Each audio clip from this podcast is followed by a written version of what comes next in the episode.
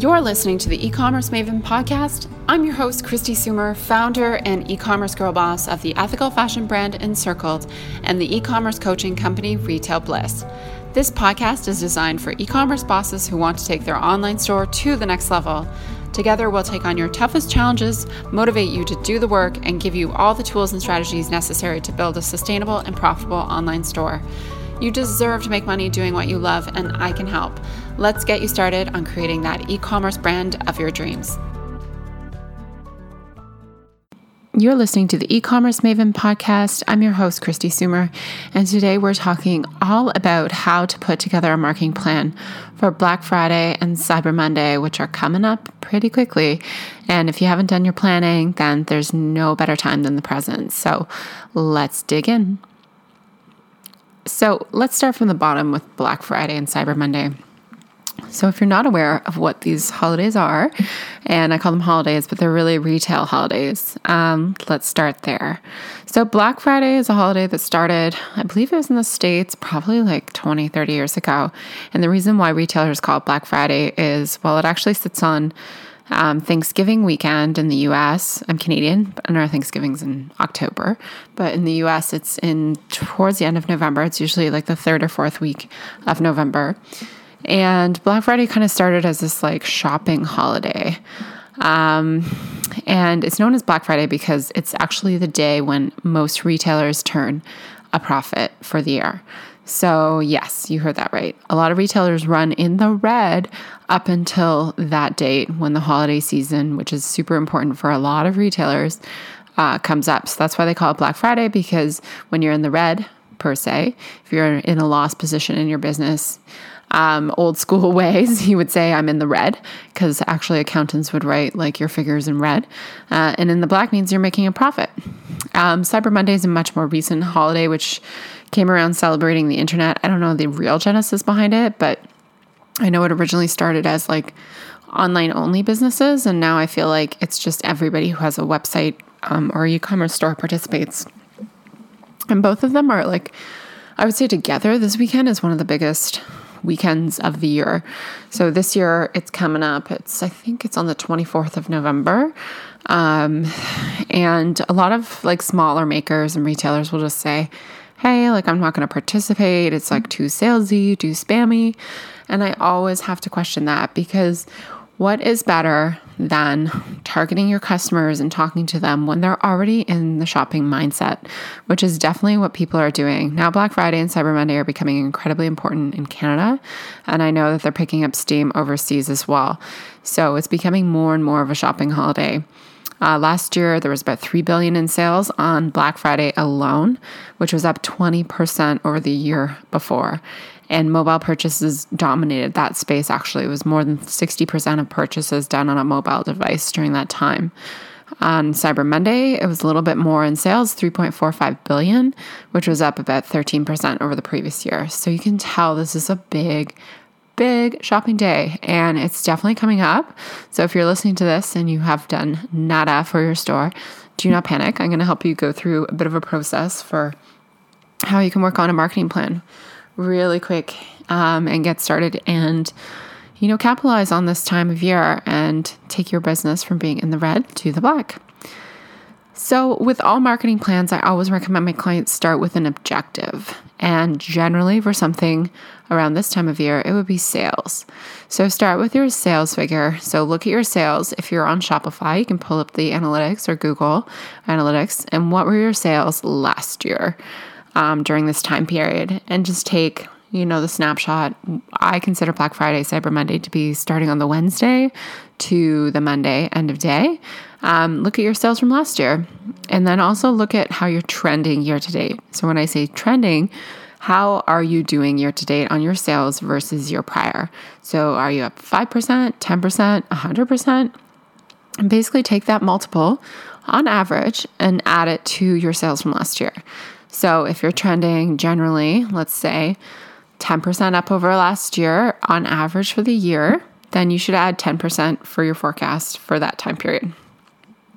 Now, what I teach a lot in my goal-making calculator e-course is taking that sales objective, so that dollar figure, and translating it back into the actual traffic that you're going to need to generate to your website in order to achieve that goal.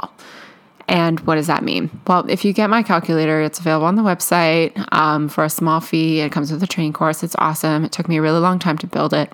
And it's actually a template that originally I created for like a very, very, very large retailer back when I was a consultant.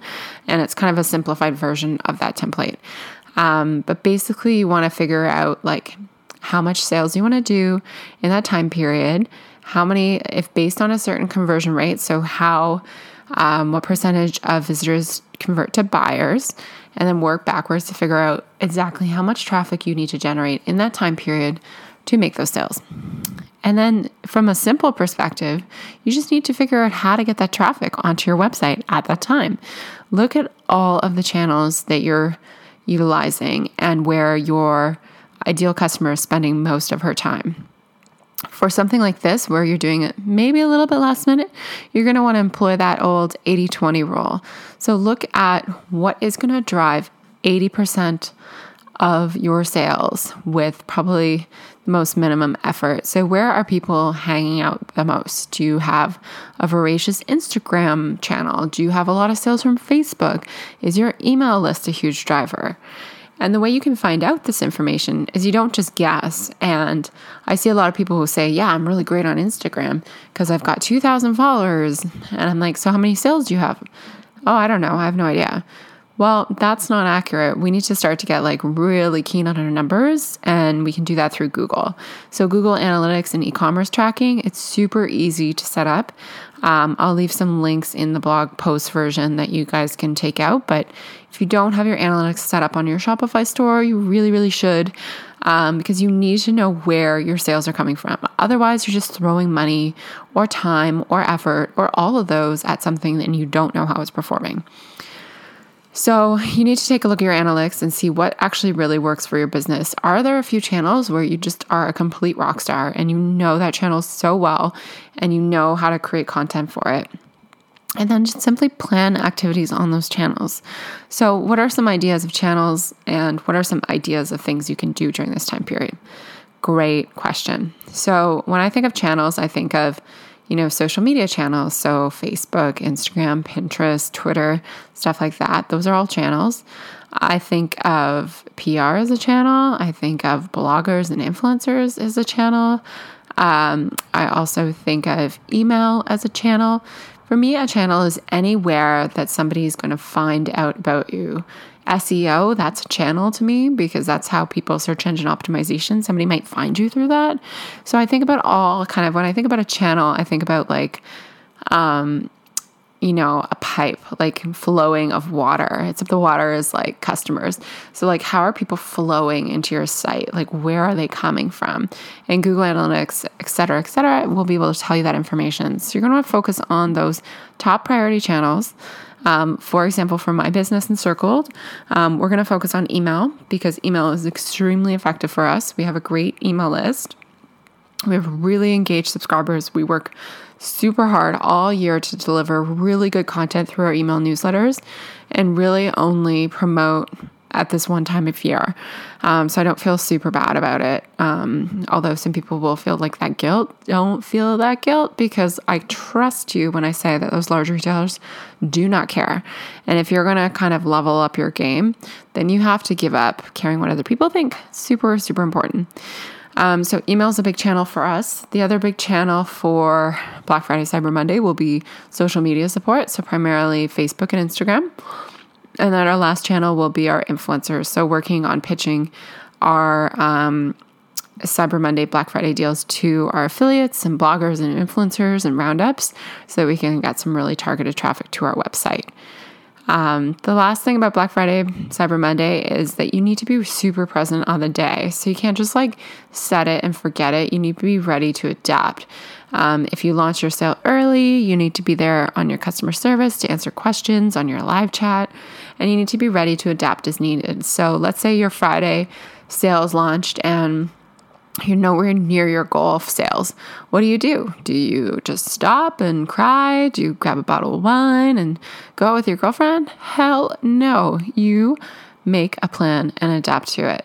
So what would I do in that situation? So if our Black Friday sale is not doing so well, I'm going to extend that sale. I'm going to send out another email that says sale has been extended, because generally you'll see that in the industry, people doing that. And that's usually why, is because it's just not performing as they expected.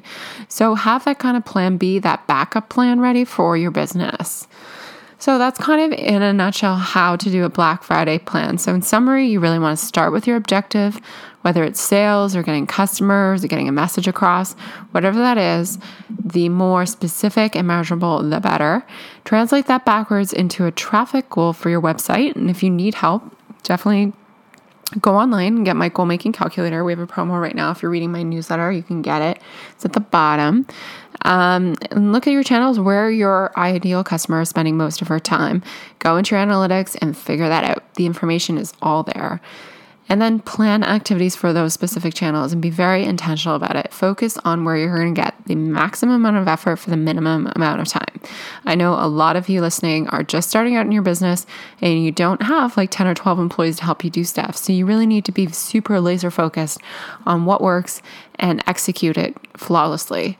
And then last but not least, be present on that day, ready to adapt as needed, and go for it. So I hope you found that helpful, and I wish you all the best of luck in Black Friday and Cyber Monday, and we'll talk to you soon. Bye.